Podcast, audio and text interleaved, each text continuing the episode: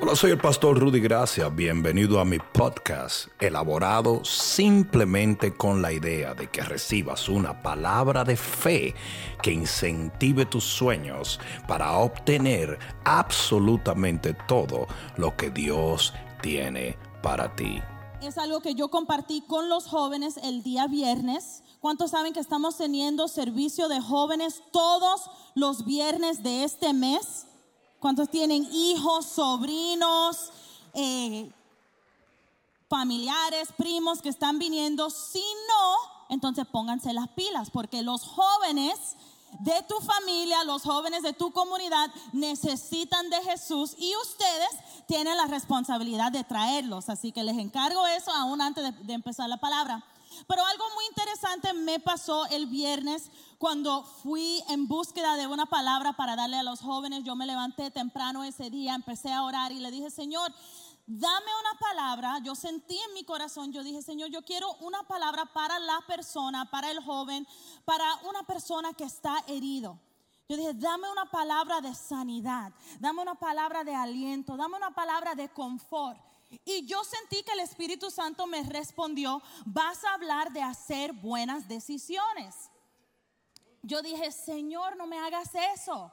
Porque por eso todo el mundo piensa que yo soy mala, Señor, porque siempre estoy dando machetazo. Yo quiero hablar del aliento de Dios, del Espíritu Santo, el consolador. Y el Espíritu Santo me habló otra vez y me dijo, vas a hablar de hacer buenas decisiones. Ustedes saben que yo soy media terca, ¿verdad? Entonces yo, alguien dijo que sí. Wow. alguien dijo, amén. Yo no sé qué, fue lo que yo le hice a esa señora, pero no, mentira. Um, pero a veces yo sí puedo ser media terca y le dije, Señor, pero ¿por qué? Yo tengo este sentir en mi corazón que yo creo que tú pusiste ahí de que quiero hablar quiero hablarle a las personas heridas. y esas dos cosas como no sé cómo es que uno va con el otro. Y el Espíritu Santo me respondió otra vez y me dijo, hay muchas personas que están heridos porque están haciendo malas decisiones. Hay muchas heridas en nuestra vida que no son causados ni por el enemigo, ni por los demás, ni por las situaciones, ni por tu salud, ni por tu falta de dinero, pero por decisiones que tú estás haciendo que una y otra vez te provocan dolor. Hay personas que pueden ser sanos cuando sean libres de su inhabilidad, su incapacidad de hacer buenas decisiones. La palabra nos habla y la psicología nos habla de algo que se llama un pecado oculto. Y muchos de nosotros estamos bregando con pecados ocultos que resultan en pensamientos circulares. ¿Qué son pensamientos circulares y patrones circulares? Son personas o son cosas que nosotros hacemos y ni siquiera sabemos por qué lo estamos haciendo. Nos levantamos, por ejemplo, me levanto en la mañana y por la soledad tengo eh, conversaciones que yo sé que yo no, debería de tener. Pero por esas conversaciones que yo no debería de tener, cometo pecados. Por esos pecados me siento más sola que nunca. Y por esa soledad yo el día siguiente me levanto y ¿qué hago? Exactamente lo mismo. Yo escuché a un pastor una vez que dijo que cuando tenía 22 años después de recibir a Cristo, él dijo, yo había tenido 22, había pasado 22 años en el Evangelio, pero yo no era un cristiano de 22 años, años. Yo era un cristiano de un año 22 diferentes veces. ¿Por qué? Porque nunca maduraba en vez de ser un cristiano con 22 años de sabiduría, yo seguía año tras año, año tras año, cometiendo los mismos errores, haciendo las mismas malas decisiones, cometiendo los mismos pecados, porque yo no maduraba. Entonces, en vez de ser un cristiano de 22 años, yo era un cristiano de un año 22 veces. Y así estamos muchos de nosotros. ¿Sabe que muchos cristianos hacen sus decisiones de la misma manera y con los mismos pensamientos y con la misma mentalidad que las personas en el mundo? Y no se los digo para condenarlos, Mi oración en el día de hoy, y yo creo que la razón por la cual el Espíritu Santo me mandó en este día fue para romper eso y directamente de la palabra sacar una fórmula de hacer mejores decisiones. Dile a la persona que está a tu lado, vamos a hacer mejores decisiones. Vamos a romper ciclos en este día. Muchos de nosotros estamos haciendo decisiones basado en heridas que recibimos cuando éramos chiquitos. Voy a dar otro ejemplo. Si tú creciste en un hogar donde te criticaban mucho, te criticaban, te criticaban, te hicieron pensar que tú eras una persona mala. Cada vez que tú escuchas a alguien que te critica, en vez de crecer, en vez de aprender, en vez de tomarlo como algo que tú puedes mejorar, tú lo que haces es que te ofendas. Y tú estás para ganar aprobación de un padre o de una madre que ya no te está viendo. Pero estás atrapado en un ciclo. No estás haciendo decisiones con la sabiduría de Dios, sino que estás haciendo decisiones con la sabiduría humana. Y mira lo que dice la palabra de la sabiduría humana. Santiago 3, 13. Vamos a leer en este día de Santiago 3, 13 a 18, para aprender qué es lo que nos dice la palabra de las buenas decisiones. Dice, ¿quién es sabio y entendido entre ustedes? Que lo demuestre con su buena conducta mediante obras hechas con la humildad que le da sabiduría. Cuando nosotros somos sabios, lo demostramos con nuestra buena conducta. Una persona sabia, tú puedes saber que son sabios porque su conducta es buena. Amén. ¿Están conmigo hasta ahí? Pero, digan conmigo, pero, si ustedes tienen envidias amargas y rivalidades en el corazón, dejen de presumir y de faltar a la verdad. ¿Sabe cuántos cristianos están presumiendo y faltando a la verdad? Porque aunque dicen que son cristianos, aunque hayan hecho la oración de salvación, aunque estén llenos del Espíritu Santo, no tienen la humildad necesaria ni la sabiduría necesaria para tener una buena conducta. En vez de una buena conducta, lo que demuestran es envidias amargas, rivalidades en el corazón y la palabra dice que les falta la verdad. Y otra vez, hermanos, yo no digo nada de eso para condenarlos. Lo digo como la palabra lo dice para que podamos crecer. Yo no sé de ustedes, pero yo no quiero hacer, yo no quiero ser una cristiana nueva por 22 años. Cuando yo llegue a ser una cristiana de 22 años, quiero tener la madurez, la conducta y la verdad de una cristiana madura. Versículo 15 dice, esa no es la sabiduría que desciende del cielo, sino que es terrenal puramente humana y diabólica. Yo no sabía que había una sabiduría, porque la palabra dice que es sabiduría. Muchas veces nosotros pensamos, bueno, hay personas que tienen sabiduría y hay personas que no tienen sabiduría. No, pero hay personas que están en el medio, que sí tienen sabiduría, quizás para hacer dinero, tienen sabiduría para hacer muchas cosas buenas, tienen sabiduría para liderar, tienen sabiduría para muchas cosas, pero como la sabiduría no viene de Dios, la palabra dice que es terrenal y diabólica. Qué triste si nosotros como cristianos pensamos y actuamos y hacemos decisiones de una manera que la palabra llama terrenal y diabólica. Hay muchos cristianos haciendo decisiones carnales. Hay muchos cristianos haciendo decisiones que los lleva a más y más dolor. Mira lo que dice la palabra. Porque donde hay envidias y rivalidades, también hay confusión y toda clase de acciones malvadas.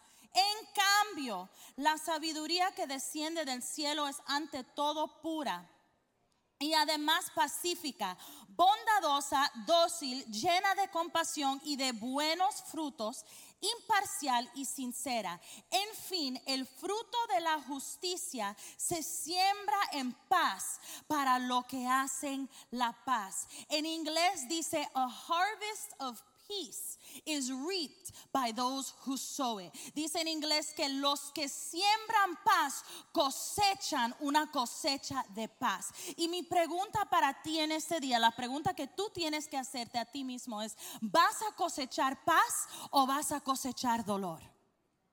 Cada decisión que tú haces, sea pequeño, sea grande, sea en tu carrera, sea en tu día, cada decisión que tú haces lo vas a hacer o en sabiduría, basado en sabiduría que viene de Dios o basado en sabiduría que es terrenal y diabólica. La sabiduría que viene de Dios va a producir en ti una cosecha de paz. Y es por eso que hay personas que aún en las peores circunstancias sienten paz.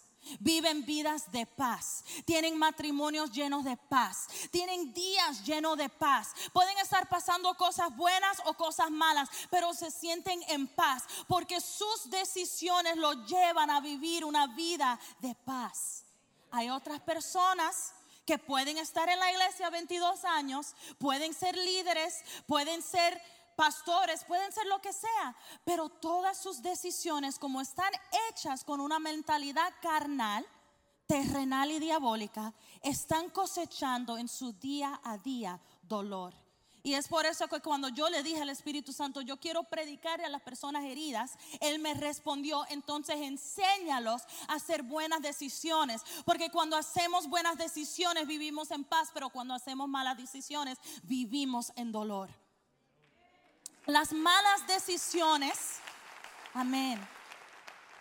Las malas decisiones te llevan a un dolor que es, en mi opinión, el peor tipo de dolor, porque no es dolor, como dije al principio, que es causado por el diablo, ni es causado por los demás, ni es causado por tu pastor, ni es causado por tu esposa, es causado por tus malas decisiones.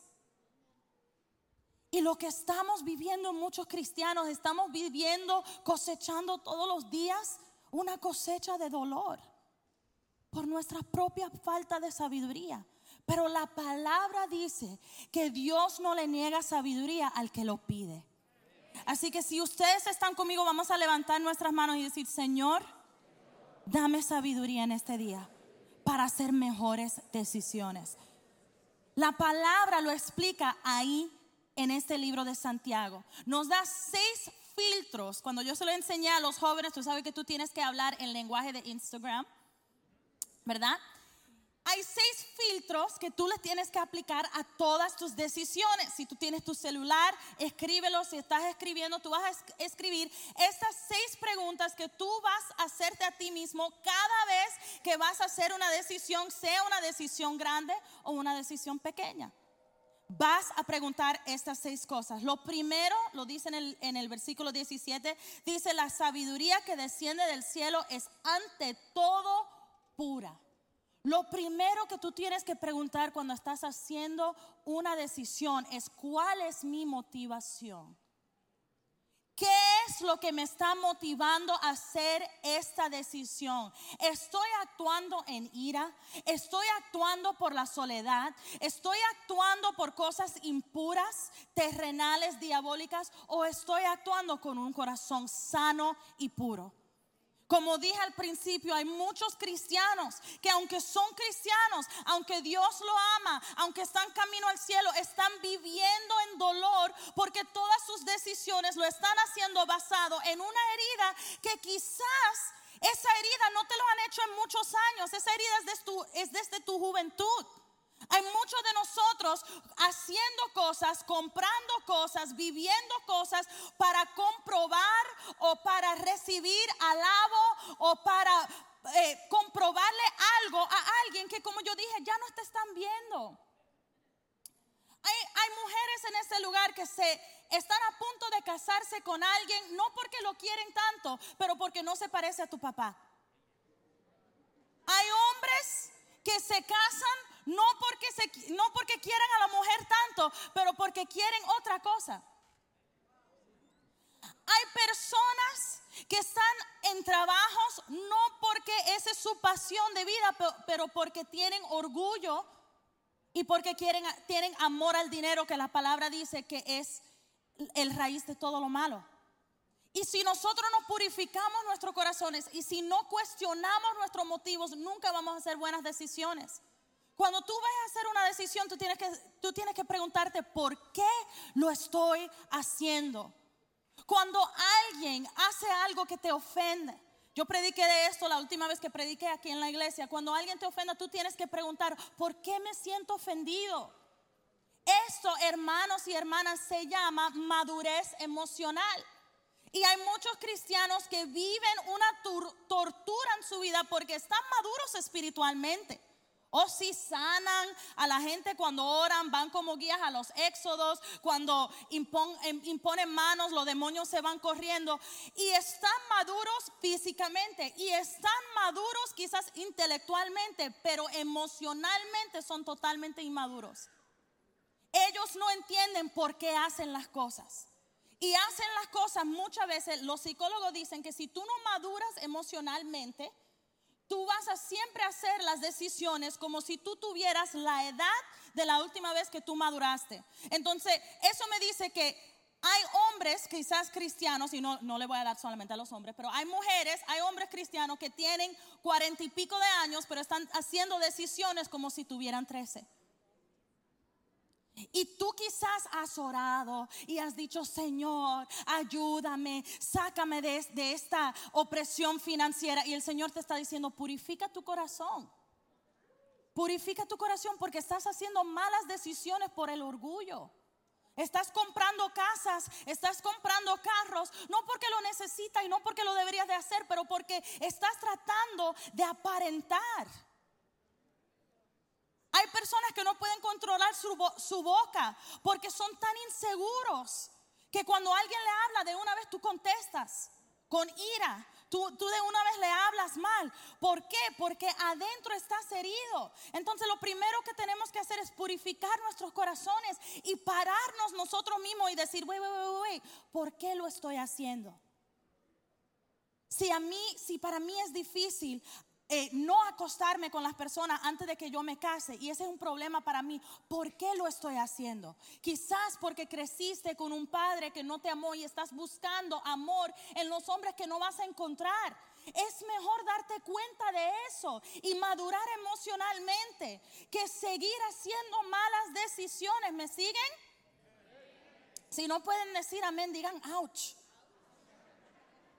Hebreos 13, 18 dice, oren por nosotros porque estamos seguros de tener la conciencia tranquila y queremos portarnos honradamente en todo.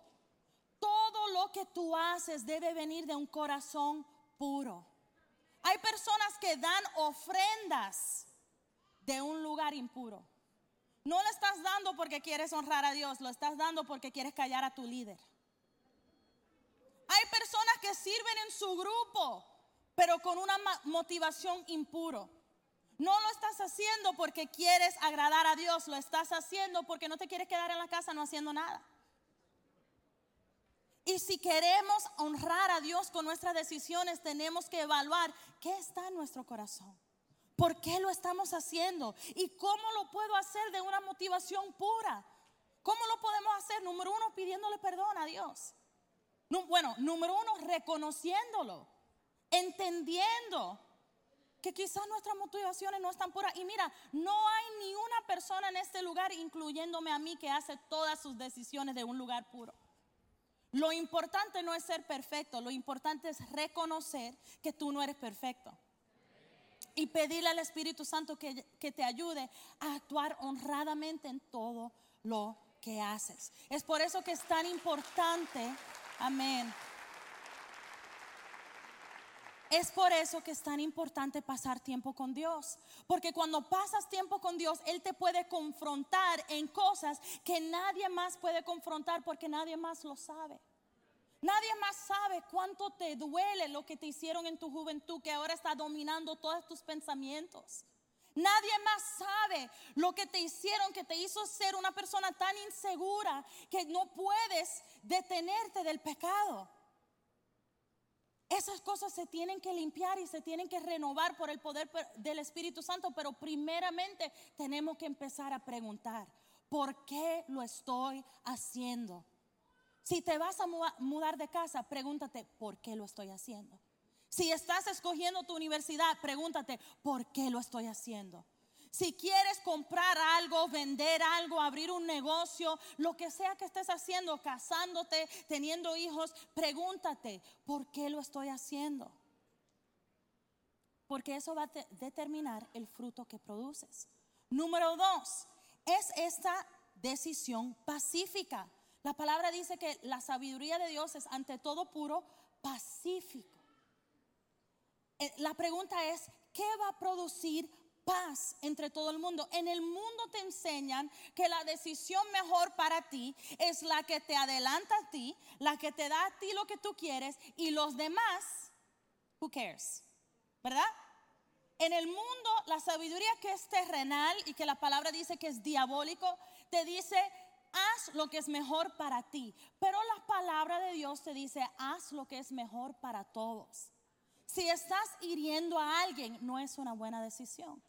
Si estás eh, engañando a alguien, no es una buena decisión. Si tienes que mentir o tienes que cometer un pecado para hacerlo, no estás haciendo una buena decisión. Mira lo que dice la palabra en Mateo 7:12. Así que en todo, digan conmigo, en todo, traten ustedes a los demás tal y como quieren que ellos los traten a ustedes. Cuando tú estás haciendo una decisión, tienes que pensar en las personas que va a afectar y debes de actuar de una manera que no va a herir a los demás. Ahora, a veces eso va a hacer que tus decisiones te hagan retroceder un poquito. Y eso está bien. Es mejor ir más lento, pero con la bendición de Dios, que ir rápido y estar destruyendo a los hijos de Dios. La razón por la cual hay tantos divorcios aún en la misma iglesia es que la gente hace decisiones pero no hace la decisión más pacífica. La razón por la cual hay tantas personas que se van de la iglesia heridos por un líder es porque el líder hizo una decisión y usó sabiduría, pero no fue una sabiduría pura ni pacífica. No, no sentaron a pensar, si yo quito a este líder, si lo hago de mala forma, si no le hablo bien, si no actúo con sabiduría, pero sabiduría que es pura y que viene de Dios, lo voy a herir.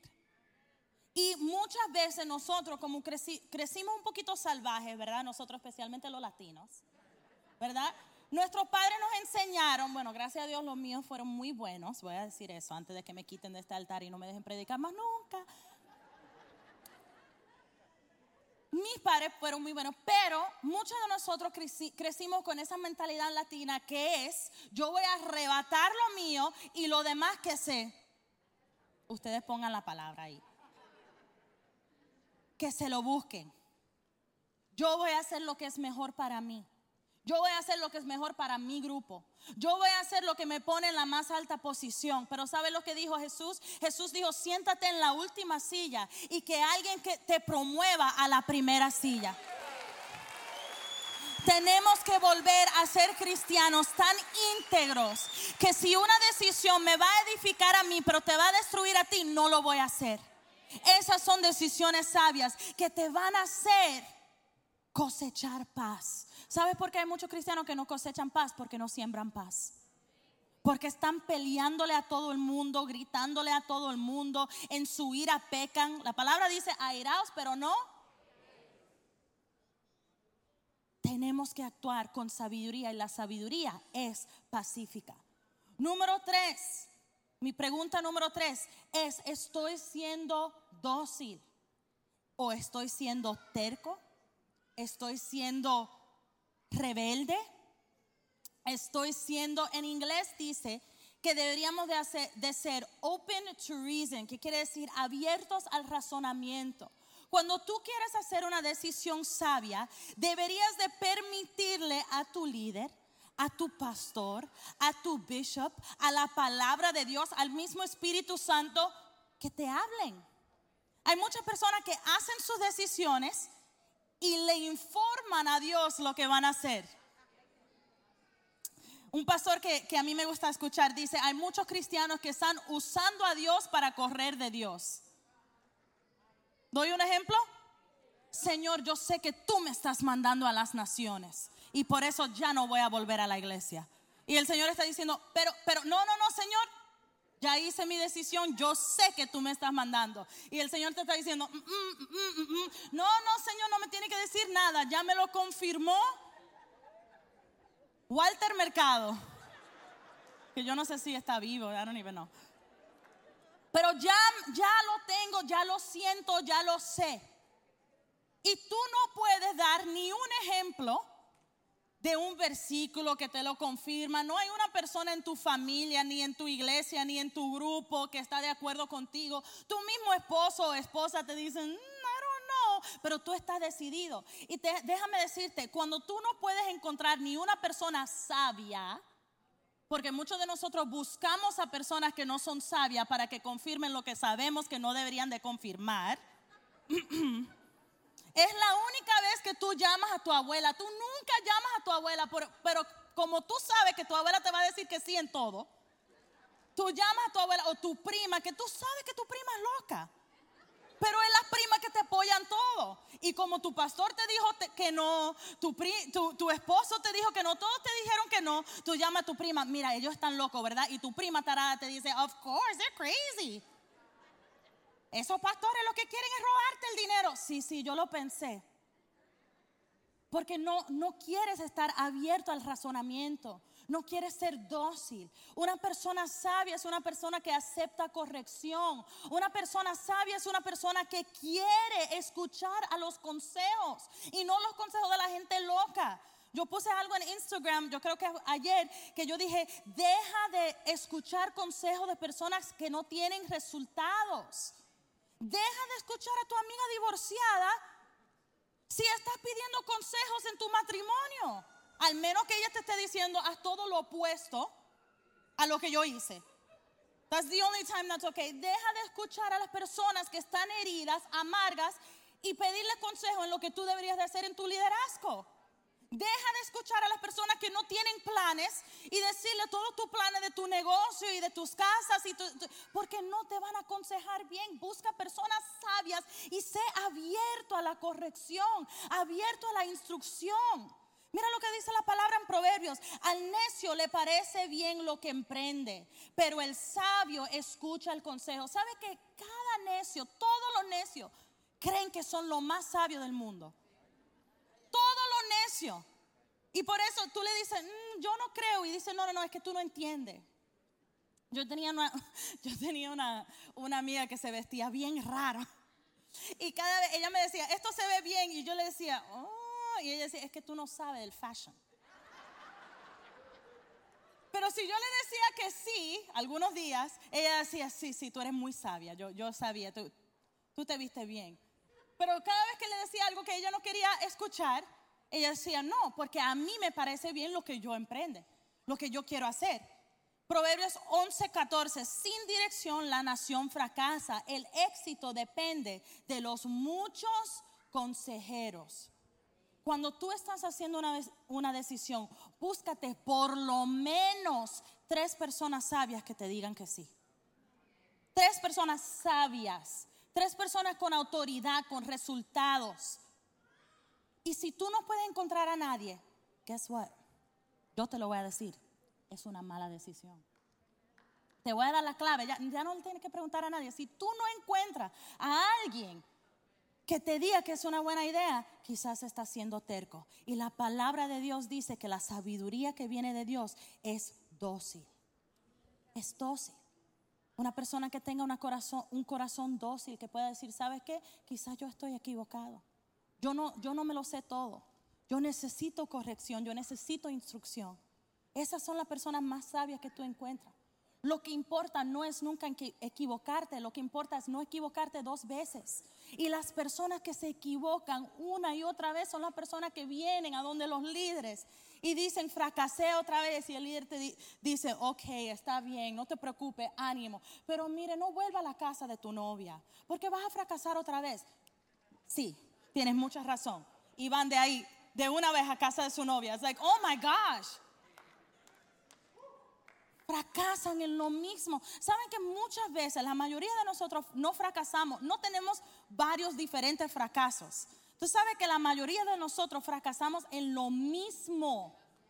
Una y otra vez. Seamos sabios. Seamos sabios. Busca consejos, salte de eso, no sea terco. Vaya a la terapia si tiene que ir a la terapia. Mira, yo voy a tomar un minuto, ¿me dejan? Los cristianos tienen que dejar de tenerle tanto miedo a la terapia. Porque sí, tú eres muy maduro espiritualmente, pero eres como un niño emocionalmente y la terapia te puede ayudar. Ve hoy, si tú estabas esperando que el Señor te lo dijera, te lo estoy diciendo yo de parte del Espíritu Santo, ve hoy. Porque estás volviendo locos a todo de tu familia porque tú no actúas bien, no estás bien. Y tú estás diciendo, Espíritu Santo, quítamelo, quítamelo. Y el Espíritu Santo te está diciendo, busca ayuda. Busca ayuda. No estoy diciendo que tiene que tomar muchas pastillas, no estoy diciendo que tiene que, no estoy, no me estoy yendo ahí, pero busca ayuda. Busca un consejero en la, un consejero en la multitud de consejeros. ¿Alguien está aquí? En la multitud de consejeros. No hay fracaso. Número cuatro, estoy siendo bondadoso y, misericordioso aún con los que no lo merecen. Mire, hay muchas malas decisiones que nosotros lo hacemos. ¿Sabe por qué? Por la venganza. Muchos de nosotros, y yo mencioné esto un poquito antes, muchos de nosotros estamos todavía el día de hoy vengándonos de personas que nos hirieron cuando eran pequeños, cuando éramos pequeños. Personas que nos hirieron, a veces hay algunas personas que se están tratando de vengar de Dios, haciendo todo lo opuesto de lo que deberían de hacer. Como yo dije, yo conozco a jovencitas que se casan con un hombre, no porque es bueno, pero porque no se parece al papá. Yo conozco a jóvenes que van a, una universidad y lo escogen, ¿sabe por qué? No por su propósito, pero porque es el más lejos de sus padres que pueden estar. Y nosotros nos, nos, reímos cuando se trata de los jovencitos, pero hay personas de 40, 50 años que están haciendo lo mismo. Hasta el día de hoy. Y nosotros tenemos que en todas nuestras decisiones, aún las decisiones privadas, preguntarnos a nosotros mismos, ¿estoy siendo misericordioso? ¿Ya perdoné a la persona que tenía que perdonar? Porque tú no puedes cosechar una cosecha de paz sembrando venganza. Tú tienes que dejar ir a tu ira, a tu resentimiento, tu amargura. Tú no puedes ser buen líder estando amargado con tu pastor. Tú no puedes ser buena líder estando amargada con tu cabeza de red. Perdona. Hay muchos cristianos que no perdonan y me parece tan raro porque la palabra dice que si nosotros nos perdonamos, el Señor no nos perdona a nosotros. Entonces, me dice a mí, la lógica, me dice que sentados en, sentados en muchas iglesias hay cristianos que no tienen perdón. Creen que tienen perdón, pero no han perdonado a los demás. La palabra dice, deja tu ofrenda en el altar y ve y arregla tu problema con tu hermano. Y hay muchos cristianos que están en un círculo vicioso, cosechando dolor tras dolor tras dolor, porque todas tus decisiones, a un nivel, tú no lo sabes, pero a un nivel inconsciente, subconsciente, tú estás haciendo todo por venganza. Todo por venganza. Santiago 2.13 dice, porque habrá un juicio sin compasión para el que actúe sin compasión. La compasión triunfa en el juicio. Mateo 9:13, pero vayan y aprendan qué significa eso. Lo que pido de ustedes es misericordia y no sacrificios porque no he venido a llamar a los justos, sino a los pecadores. Si el Señor mismo, que es perfecto y sin pecado, nos pudo perdonar a todos nosotros, nosotros tenemos que dejar ir la falta de perdón que está literalmente envenenando todas nuestras decisiones. Te está envenenando. yo escuché a una persona decir que vivir sin perdonar es como tomarte un veneno y, esperar que el otro se muera. Tú mismo te estás envenenando. Tú mismo estás haciendo malas decisiones. Tú mismo estás viviendo sin paz. Te levantas todos los días enojado. Te acuestas todas las noches pensando cómo te vas a vengar. Déjalo ir. La palabra dice, la venganza es mía. Dice el Señor. Deja que el Señor se encargue de ellos. Y concéntrate en tu vida. Concéntrate en tu vida. Número 5. ¿Esta decisión está produciendo buenos frutos en mi vida? Cada decisión que tú haces va a producir algo en tu vida. Y mira lo que dice la palabra en Gálatas 5:19. Las obras de la naturaleza pecaminosa se conocen bien la inmoralidad sexual, impureza y libertinaje, idolatría y brujería, odio, discordia, celos, arrebatos de ira, rivalidades, disensiones, sectarismos y envidia, borracheras, orgias y otras cosas parecidas.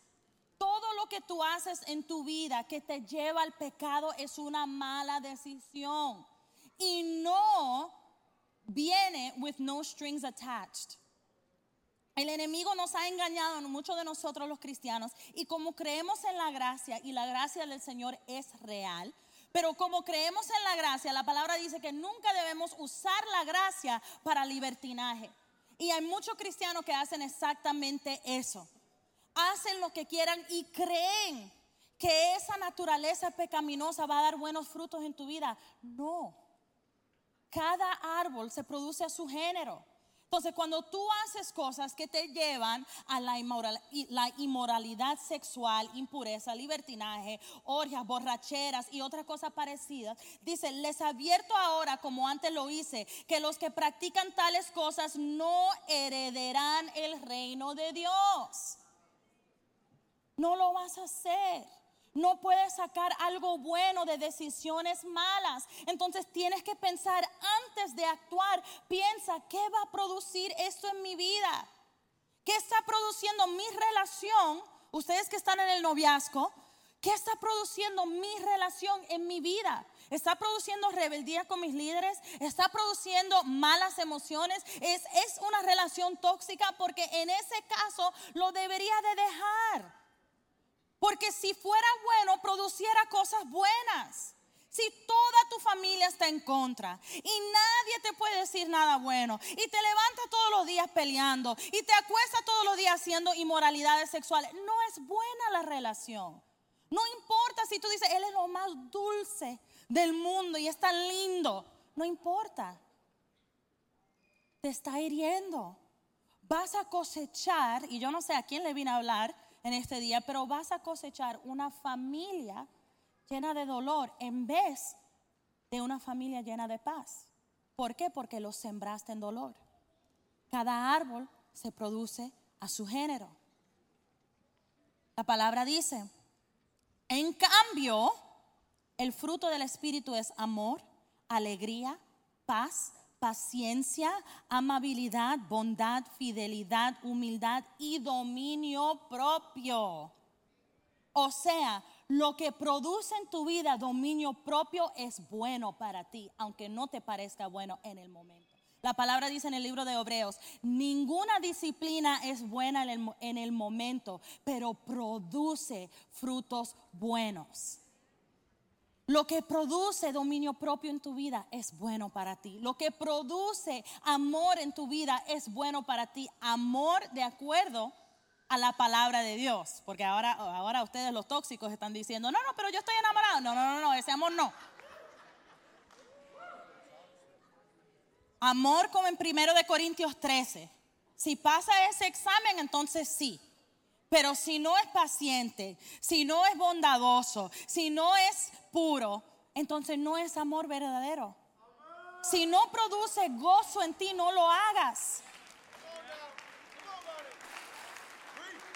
Si esa decisión no produce paciencia en ti, no lo hagas y no aceptas sustitutos. ¿Qué estoy diciendo con eso? Hay muchos de nosotros que estamos queriendo amor, pero aceptamos lo que venga. Estamos queriendo paciencia, pero aceptamos lo que nos aparece. Estamos queriendo bondad, estamos queriendo gracia de parte de Dios, queremos cosas que vienen del Espíritu, pero en vez de buscar esas cosas, aceptamos todo lo demás y estamos haciendo malas decisiones que nos están hiriendo, están dañando nuestras vidas, está dañando la estructura familiar de los cristianos. Estamos viviendo en un mundo donde los cristianos se divorcian tanto como los que están afuera, porque estamos actuando como las personas que están afuera, porque estamos en una relación buena matrimonial, pero buscamos lo que está afuera. Y no pausamos para decir, ¿sabes qué? Esto no va a producir nada bueno. Si tú estás casado, yo no sé por qué estoy diciendo esto, pero es para ti. No le voy a mirar a nadie porque después me critican y dicen que estoy hablando con los líderes. Si tú estás casado, ningún texto con una mujer no casada te va a hacer bien. Ninguno, ni uno. No va a producir nada bueno en tu vida, no lo hagas. Te voy a decir lo que tienes que hacer. Vas a, vas a hacer un texto de tres palabras. Cuatro palabras. Este es el, es el número de mi esposa. Cinco. I don't even know. I didn't count. Este es el número de mi esposa. Textela a ella y ella te va a decir lo que yo digo. Si tú eres una mujer no casada, a ti no te va a producir nada bueno, nada, nada, nada, nada, ni una sola cosa. Hablar con un hombre casado o hablar con un hombre que ya tiene novia, porque ese hombre te va a herir y vas a cosechar heridas. Haz decisiones sabias. Todo se te es lícito, pero no todo, no todo te conviene. Tú lo puedes hacer. Tú lo puedes hacer. La palabra nunca dice que es pecado mandar texto, ni mensaje en Facebook, ni chatear, ni enviar un poke. Nada, nada de eso es pecado. La palabra no lo dice. Tú lo puedes hacer, pero es una mala decisión que te va a herir. No lo hagas. Seamos suficientemente sabios, seamos suficientemente maduros para no actuar en el mismo nivel de las personas del mundo. Seamos suficientemente sabios para vivir a otro nivel. Si pueden venir lo de, lo de alabanza, estoy en el último punto. El último punto. Entonces, vamos a repasar un poquito. Primero te vas a preguntar, ¿es mi motivo puro? ¿Cuál es mi motivación? ¿Qué está en mi corazón que me está impulsando a hacer esta cosa? Número dos, ¿es esta decisión pacífica? ¿Está produciendo paz o estoy hiriendo a alguien? Número tres, ¿estoy siendo dócil y abierto al razonamiento o estoy siendo terco, inmaduro? Número cuatro, ¿estoy siendo bondadoso y misericordioso como lo es el Señor o estoy, me estoy vengando o actuando de un lugar impuro. Número cinco, esa decisión está produciendo buenos frutos o está produciendo malos frutos, fruto de la carne, frutos impuros. Y número seis, y lo último, es cuál es la decisión más imparcial y sincera. Y esta es para los líderes. Muchos de nosotros como líderes predicamos una cosa y nuestras decisiones son todo lo contrario.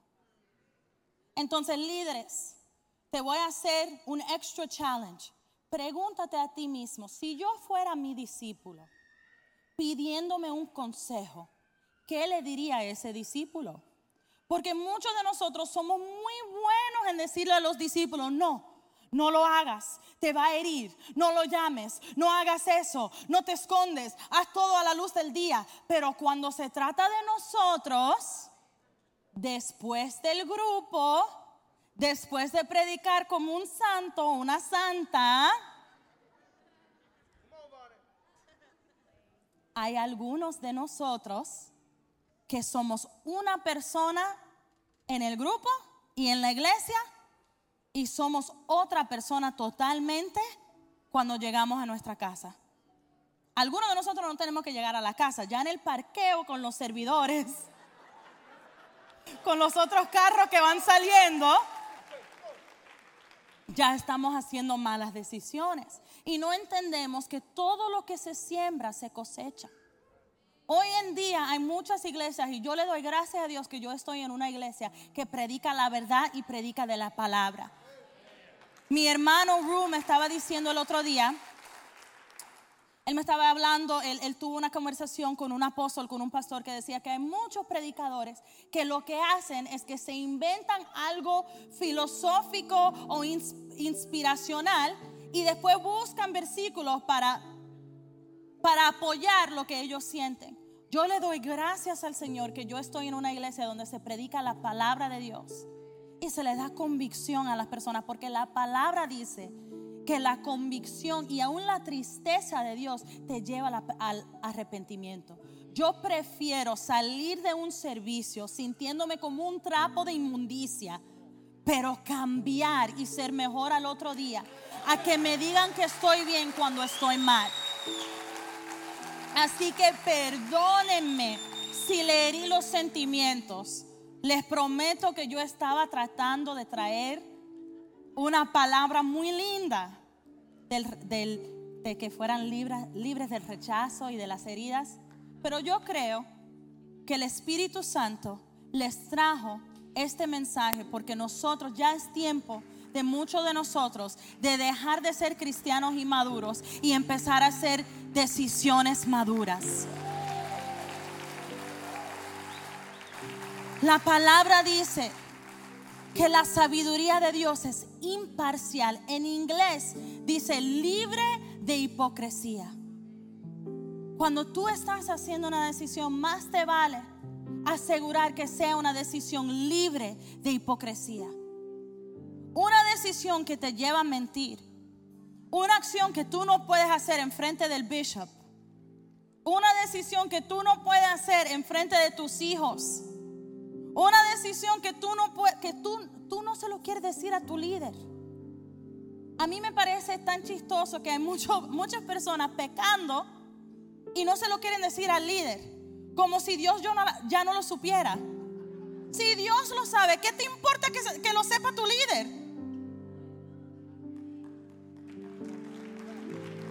Dios lo sabe. La palabra dice, confiesa tu pecado para que puedas ser sano. Deja de ocultar tu pecado y dilo. ¿Qué es lo peor que va a pasar? Que te van a restaurar.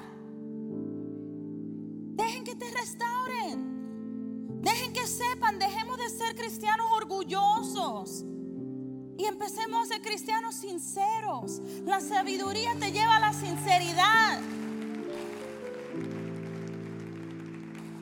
A mí me encantan las personas que ni siquiera se avergüenzan de su pecado, no porque son orgullosos, no porque dicen, ay, yo pequé, pero porque dicen, soy yo, soy una persona imperfecta. Soy una persona pecadora, pero el Señor me salvó. El Señor está bregando conmigo. Hablé con una líder el otro día y ella, no, no es culpa de ella, pero el marido de ella hizo decisiones que no, que no debió y dejó, dejó, de, dejó la casa.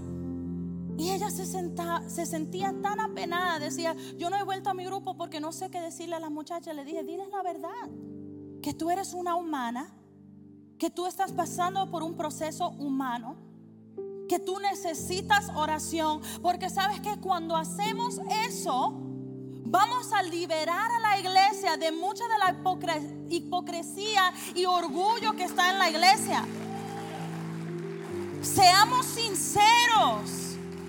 Yo pequé, yo caí, yo, yo, yo fallé, pero sabes que yo quiero que el Señor haga algo diferente en mí y por eso estoy aquí. Cuando hacemos eso y tenemos que empezar los líderes, porque nosotros entendemos que nuestra manera de actuar como si, fuéramos perfectos y todos nuestros hijos son perfectos y todo el mundo, esa manera de actuar así está poniendo una presión silenciosa en todos tus discípulos y ellos no pueden respirar por la presión que sienten y es por eso que no quieren ser líderes y es por eso que no quieren servir y es por eso que dejan de venir a la iglesia cuando alguien se va se va a exponer su pecado porque todo está en los secretos.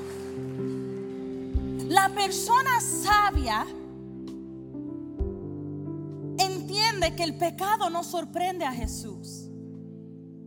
Cuando tú vas a donde Jesús a confesar tu pecado, Él nunca dice, ¡Ah! tú, mi hijo amado, ¿cómo? No, cuando tú vas a donde Dios, número uno, Él ya lo vio. Él te vio cometiendo el pecado. Y si tú no tuviste vergüenza cuando estabas cometiendo el pecado, no tengas vergüenza en contarlo. Porque ya por lo bueno no, no lo estás haciendo en ese momento. You don't even have to say much. Just say, Lord, remember yesterday? That was bad. Y Él no se va a sorprender. Porque Él es sabio. Él es sincero. En Él no hay hipocresía.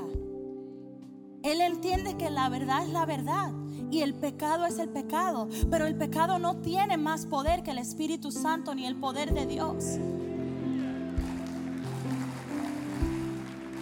Cuéntalo, cuenta tu historia, cuenta lo que está pasando. No piense que tengas que venir a la iglesia como un robot. Tú eres un humano. Ese ese sentir de que tengo que ser perfecto, tengo que, yo tengo, oh, oh, hay otra cosa, especialmente en iglesias así con muchos líderes, ¿me permitan decirlo? Los líderes siempre piensan que tienen que solucionar los problemas de todos los demás. Si alguien está pecando, es tu culpa, aunque tú no estés pecando. Si alguien le falta a la iglesia, es tu culpa, aunque tú estés aquí. Tú tienes que dejar de pensar eso, claro. Vamos a animar a nuestros hermanos. Claro, llama a tu discípulo. Dile a dónde tú estabas. Yo estoy aquí por ti. Pero si tu discípulo no quiere escuchar, si tu primo no quiere escuchar, si alguien en tu familia no te quiere escuchar, no es culpa tuya. Tú no tienes que vivir todo el tiempo eh, con una cosecha de culpa y de condenación porque no has solucionado los problemas de toda la iglesia. Tú no tienes que hacer para Jesús, tú tienes que estar con Jesús. Un cristiano es alguien que puede estar con Jesús, no alguien que viene a, ok Señor, entonces Jenny, ella vino hoy y Mayra también, pero faltó Juan, I'm so sorry. Tú no tienes que rendirle cuenta a Dios para todo el mundo, ríndele cuenta a Dios por, tú, por ti. Y sed sincero y viva sin hipocresía. ¿Sabes qué? Yo, siendo hija de pastor, y yo no sé por qué estoy hablando tanto de esto, yo no hablé tanto de esto el viernes, pero quizás es el Espíritu Santo diciéndote algo. Yo siendo hija de pastor, por muchos años no tuve paz. No porque no tenía acceso a paz, porque yo creía en el Señor. No porque yo vivía en una casa mala, porque mis padres me amaban y me trataban bien pero porque yo sentía una presión y un peso tan grande de ser perfecta cuando nadie puede ser perfecto. Hasta que yo un día me liberé y yo dije, si tú piensas mal de mí, piénsalo, no me importa. Porque yo voy a ser sincera y voy a ser quien soy. Y yo no voy a hacer decisiones tratando de impresionarte a ti. Yo voy a hacer decisiones sabias. Y quizás para ti parezca una estupidez. Pero el Señor sabe que Él me lo mandó a hacer. Y lo estoy haciendo de una manera sincera, de una manera recta, de una manera sin hipocresía. Y tú no me puedes presionar a mí a vivir en condenación. Porque la condenación no viene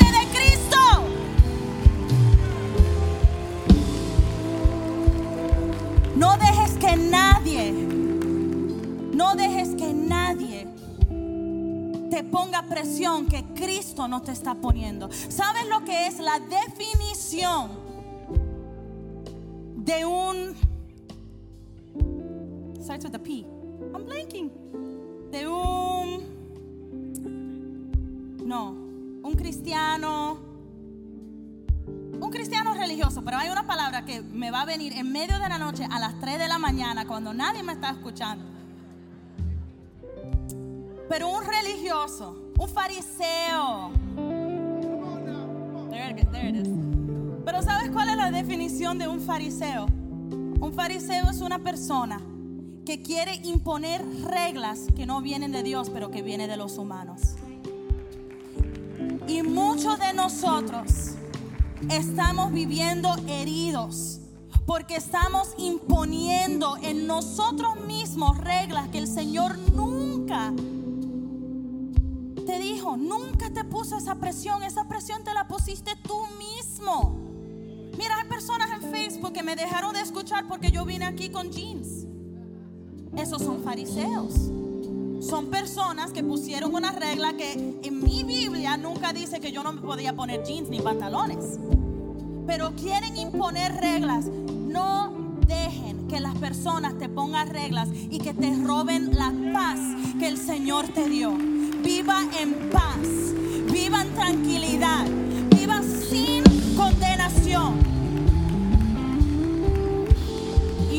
sabiduría. Vamos a levantar nuestras manos.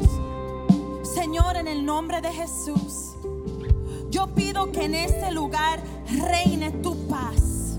Que cada persona en este lugar pueda tener la capacidad de hacer decisiones sanas, decisiones que provienen de corazones puros, decisiones que no vienen ni de la venganza, ni del orgullo, ni de nada pecaminoso, Señor, decisiones que producen buenos frutos en nosotros,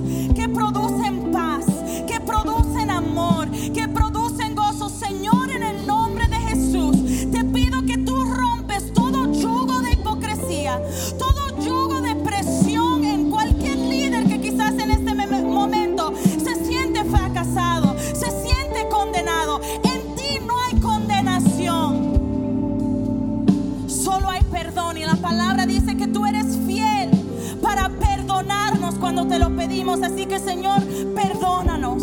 Perdónanos si hemos hecho malas decisiones. Perdónanos si hemos tomado decisiones de lugares impuros en nuestro corazón. Desde ese momento en adelante, Señor, vamos a vivir vidas sanas y sabias delante de ti.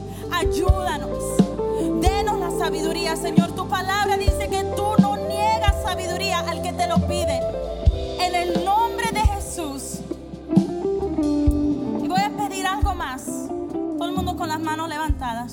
Señor, en el nombre de Jesús.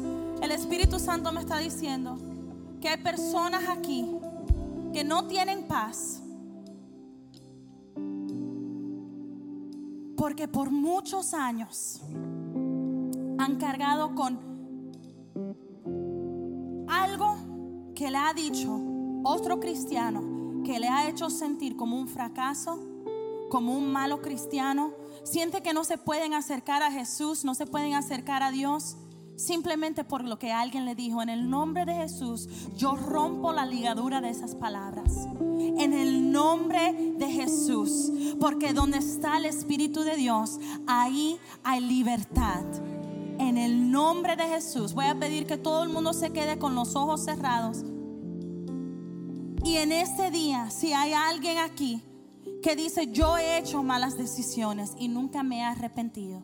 O quizás me arrepentí hace mucho tiempo, pero tengo que reconciliarme con Dios porque tengo años o tengo un tiempo sin hablarle ni si- y sin quizás pensar en Él. Hoy te quiero dar la oportunidad de reconciliarte con el Señor. La palabra dice que en Cristo somos nuevas criaturas. Y hoy, si hay algo que tú sacaste de todo lo que yo dije en el día de hoy, es que Él quiere llevarte a ser una persona que coseche paz en su vida diario. El Señor quiere darte paz. Quiere hacer que tú duermas mejor. Quiere hacer que tú te levantes con una sonrisa. Que tú sientas gozo. Que tú sientas amor. Que tú vivas feliz. Porque nuestro Dios es un Dios de libertad. Si ese eres tú, voy a pedir que todo el mundo baje sus manos por un momento y que esas personas levanten sus manos. Simplemente quiero ver tu mano, quiero orar por ti. Eso es algo que hacemos. Ahí veo esas manos ahí atrás, veo esas manos aquí a mi derecha, a, a mi izquierda, veo estas manos aquí a mi derecha. Y voy a pedir una cosa más, mientras que todo el mundo tenga sus ojos cerrados. Voy a pedir que tú vengas aquí al frente, no para avergonzarte, sino para que nosotros nos podamos convertir en tu familia en la fe. Sabemos que para tú vivir una vida de paz vas a necesitar apoyo y vas a necesitar una comunidad que te quiera y que te aprecie. Nosotros al- alrededor de todo el sur de la Florida tenemos comunidades llamados grupos hechos y queremos hacerte parte de uno de esos para que no te sientas solo, pero para que nosotros podamos ser tu familia en la fe. Ustedes que tienen las manos levantadas, voy a pedir que ustedes vengan aquí al frente. Y voy a pedir que mi equipo y que el equipo del bishop vengan aquí al frente. Y, y estas personas te quieren saludar, quieren tomarte la mano, quieren verte cara a cara. Ahí donde tú estás, sal de tu asiento. Ustedes que tienen las manos levantadas, sal de tu asiento. Nosotros queremos saludarte, queremos darte una bienvenida, queremos hacerte, como dije, parte de nuestra familia. Hemos hecho esta decisión. Cada uno de nosotros hemos venido a los pies de Cristo.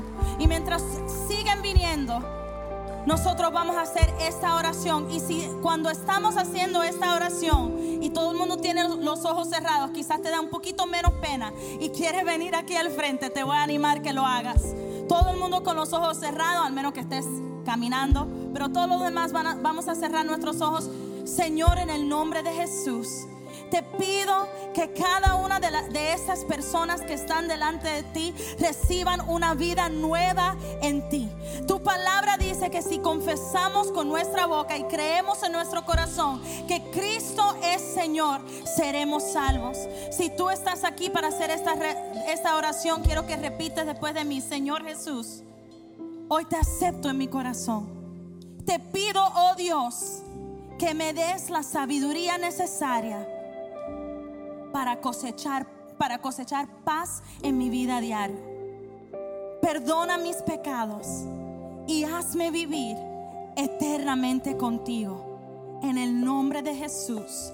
Amén, amén y amén. Segadores, ustedes que están aquí, permanezcan aquí por un momento. Van a seguir a este hombre que está ahí. Él quiere tomar tu información, quiere darte la bienvenida a nuestra iglesia. Te damos la bienvenida. Segadores, te amamos. Nos vemos el domingo. Oren por nuestro bishop. Él estará aquí el domingo y van a recibir una palabra. Espero que esta palabra cale profundamente en tu alma y que se convierta en pasos de fe que te permitan llegar al destino que nuestro Señor ha trazado delante de ti y de los tuyos. Dios te bendiga.